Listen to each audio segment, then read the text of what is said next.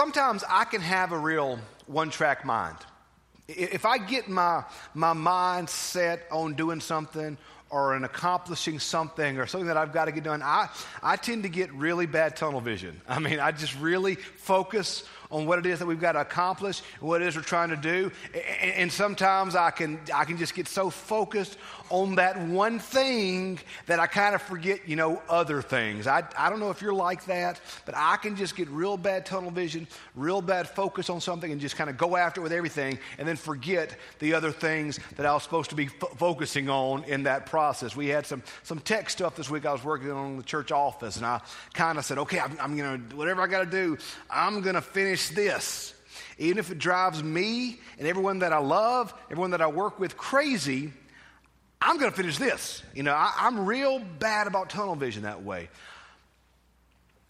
A couple years back, I'm, I'm, a, I'm a coffee drinker. I, I, love, I love coffee. I'm both, I'm both an addict and a snob um, at the same time. You know, I, I grew up, me and Tim were talking about this week, I grew up Maxwell House. That's what I grew up drinking. Mama bought Maxwell House. So if I'm going to the store to buy coffee, I'm going to buy Maxwell House.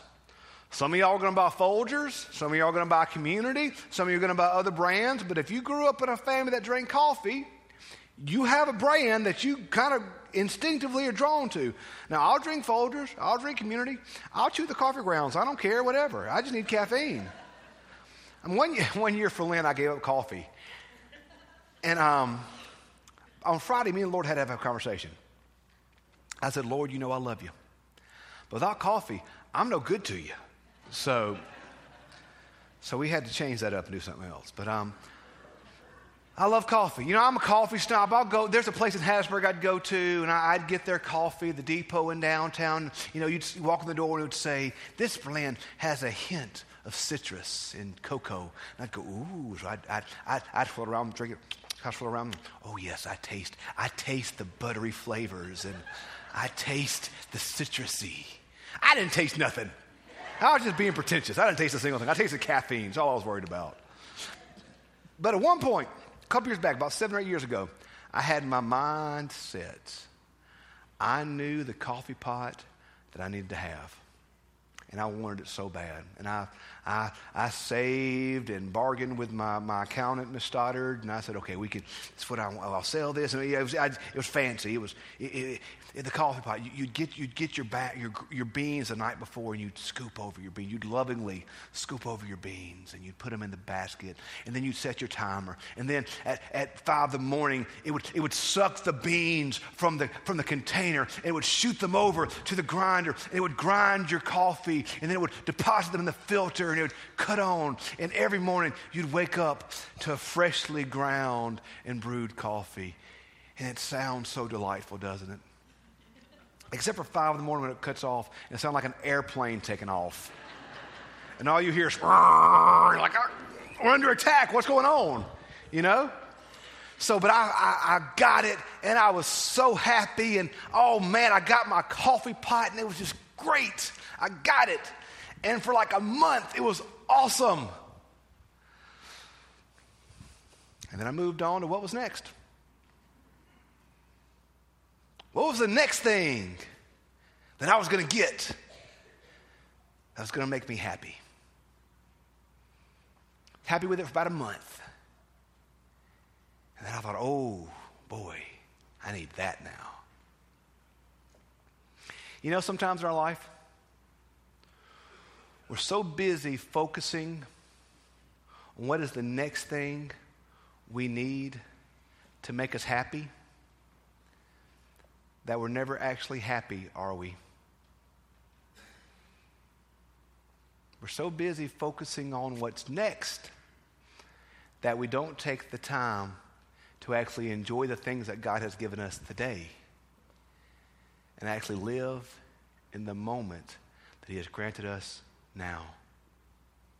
We're so worried about what we'll do next to be happy that we're never actually happy. You know, when I'm old enough to drive, then I'll be happy. Or then I'm old enough to get my car, then I'll, then I'll be happy. When I graduate from high school, then I'll be happy. When I go to college, then I'll be happy. When I, when I, when I get married, then I'll be happy. When I, we have kids, then I'll be happy. When I, I get that promotion to that position, then I'll be happy. When we saved enough to retire, then I'll be happy. When we pay for the house, then I'll be happy. When the grandkids move closer, then I'll be happy. When I move where the grandkids are, then I'll be happy. Then I'll be happy. Then I'll be happy. Spend so much time worrying about the next thing. It's going to make us happy. Sometimes we're never actually happy in the moment God has given us. You know, in the text today, we see Paul draw a comparison, don't we? We see Paul talk about them, the world. Their God, he says, their God's the belly. Their God is the desires of this earth this thing that they desire, and they chase after this thing, and they want this thing, and they desire whatever it is. We all have a have a this, don't we? Boy, when I get this, it could be something physical, a possession. It could be a status. It could be financial. It could be the success of your children. It could be whatever. We all in our mind say, Boy, boy, when I get this, when, when this happens, when we get to this point, then it will all be great. We all have that, that thing that we desire, that this. Paul says, the God of this age, they, they, they're chasing after their, their this. They're this. So, but not so for you. Not so for us. Be, Paul says, Be imitators of me, who we know that our eyes are fixed upon heaven when we await a Savior who will be Christ and who will save us from our sins and restore us and actually give us something worth living for. I think that's the, for me, there's a lot of differences between the world and the gospel. But here's what I think the greatest difference might be is the lie the world tells us. To live by its mind is to always want more and more and more. And It's always about you and getting your stuff and your desires and your goals and your whatever and living for you. And if we ever get, if we can ever just get what we want, then we'll be happy. It's about what I want, what I desire, what I want, and I, we consume and we take it and we want it because we're, we're, chasing, we're chasing that happiness. We're buying into what the world tells us that our happiness is found in this stuff, and so we want more of it, and yet we ne- we we finally get it, and then but we're never actually happy with it. When we finally grasp it, it doesn't fulfill like we think it will fulfill. Think about that Christmas present that you just had to have, that anniversary gift that you really wanted, that birthday present. Think about how much you wanted it. Where's it now? Where's it now?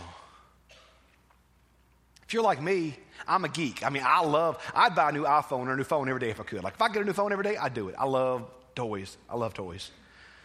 Men don't change, our toys just get more expensive. I love geeky stuff. I love, I, I, I love all these gadgets. Oh my gosh, I love them. Love them to death. They're great. I love, I love those kind of toys. If you go to our house, go to our closet, you'll find on top of one of my closet shelves a computer bin and that's where old cell phones go to die. It's my junk drawer. I got a, every manner of phone and every manner of cable cord and every manner of electronical contraption you can imagine. That boy, when I finally got it, I was so happy. Ooh, I finally got this Palm Pilot. Ooh, boy, aren't I fancy? Yeah, I, when I was in the Delta, I literally, my belt, I had a Palm Pilot, I had a keyboard, I had a beeper, I had something else. Like, I was like Inspector Gadget. It was awesome. I mean, like Batman with all my stuff in my belt. They said I couldn't walk outside in the rain. I died. I get electrocuted in the rain. I had so many gadgets in my belt. So I had these things that now collect dust. on top of my closet. What the world tells us, doesn't it? Whoo, you just get this, you'll be happy. Y'all, I'll make you a promise. I promise you right now, on this day, if in your life you live only for yourself and only for your desires and only for your wants and only for what you can get, I promise you this. You will be, you will be miserable. You live only for yourself and for what you want and you desire, I promise you, you'll be miserable. You may gain it, but you'll gain it by yourself because you'll push away everybody that loves you. See, that's the thing that the world tells us is we get what we want. We get our stuff. We get our desires, and those things will fulfill us. But that's the lie of the world. Those things don't fulfill you. You know what fulfills you? You know what makes you happy? The stuff that actually matters, the stuff of family and faith and friends. These relationships that God has given us are actually where life is found, not in the stuff of this world. By the way, y'all, I love stuff. I mean, I'm, I'm a geek, I like toys. But we can never, C.S. Lewis says this Never find your happiness in something that you can lose. Never find your happiness in something that you can lose. For I'm convinced that nothing can separate from the love of God in Christ. Neither height, nor depth, nor angels, nor demons, nor principalities, nor anything to come can separate us from the love of God in Christ Jesus. The world tells us one more thing, one more thing, and then you'll be happy. One more thing, and then you got it. One more, whatever it is. We've all got that one thing that if we can ever just get our hand on it, that we think, aha, I finally got it. Whatever it is, we all have an it. If I can ever get that, then, then I'll finally be happy. The world tells us, yes, that's it. If you get that, then you're great. And then we finally get it. We find that happiness eludes us then. And Jesus says, Come to me, all you who are weary and heavy laden, and I, I, I will give you rest. Take your yoke upon me. It is easy, and my burden is light. Jesus said, I am the way, the truth, and the life, and no man comes to the Father but by me. The world tells us it's this that makes us happy, and Jesus says, No, it's not that. That's all well and good.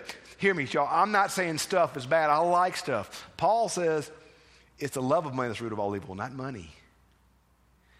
You know, the reason why the love of money is the root of all evil because it replaces God in the throne of our hearts.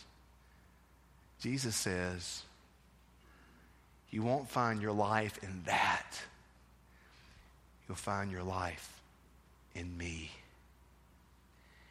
And when we find our life in Him, we find that no matter where we are, if we have everything, life is grand. If we have nothing, life is grand. Because our life then is not found by the stuff that we can lose, but our life is found in the one thing that is certain Jesus Christ and his love for you. That is where life is found. You ever heard of a monkey trap? You know what that is? A monkey trap is something they use in South, South America. It's a, um, it, they use it to catch monkeys. I know it's a very creative name they use. Um, it's a log. And this log has a little hole in it. And inside the hole, they put some treats. So some, you know, whatever monkeys like. If they put coffee, it'd be a preacher trap. You know, you stick your hand in there. You, you know. I don't, I don't think so. So the monkey will see. Here's the catch with the monkey trap, though. The monkey can get his hand down the hole, in and out, no problem. However, When the monkey grabs the treat, tries to get his hand out the hole, he can't get it out. So, as long as he has his hand grasped around the treat, he can't get out. He's trapped. But the moment he lets go of that treat, he slip right out and go on to free and go and do monkey things, you know? But as long as he has his hand around that thing that he think he wants, he's trapped. Y'all, our life is full of monkey traps, isn't it? They're everywhere. They're all over, promising us life. And we grab our hand in the hole, we think we got it, we grabbed it, we got it, we're good, life is good, we got it, but yet we feel stuck. We can't escape. We don't feel free. We feel like we got everything, but yet we feel in a prison. Because we've grabbed onto something that looks like life, but isn't. And the only way we find life is to let go of that and cling on to Jesus. Because only He is life. Only He is hope. Only He is peace. My hope is built on nothing left less than Jesus' blood and righteousness. I dare not trust the sweetest frame, but wholly lean on Jesus' name. That's it, y'all. That's life. We spend all of our life chasing after whatever's next. And sometimes we never truly grasp on to that which is life. And that's Jesus. Through Jesus, he brings life to all things. All things. Affluence and nothing. It's all alive because of Jesus. Without Jesus, no matter what you have, you're going to always be lacking. You're going to always be looking. You're going to always be seeking that what's next. Today, what do you desire? Where your heart is, where your treasures, there will be your heart also. Today, where is your mind at? Is it fixed on the stuff of this world that looks so tempting? That lo- stuff of this world looks so tempting, but it's just a monkey trap. Or is your eye fixed on Jesus, the author and perfecter of your faith, the one who promises you life and life abundant? Today, where's our heart at? Let's pray.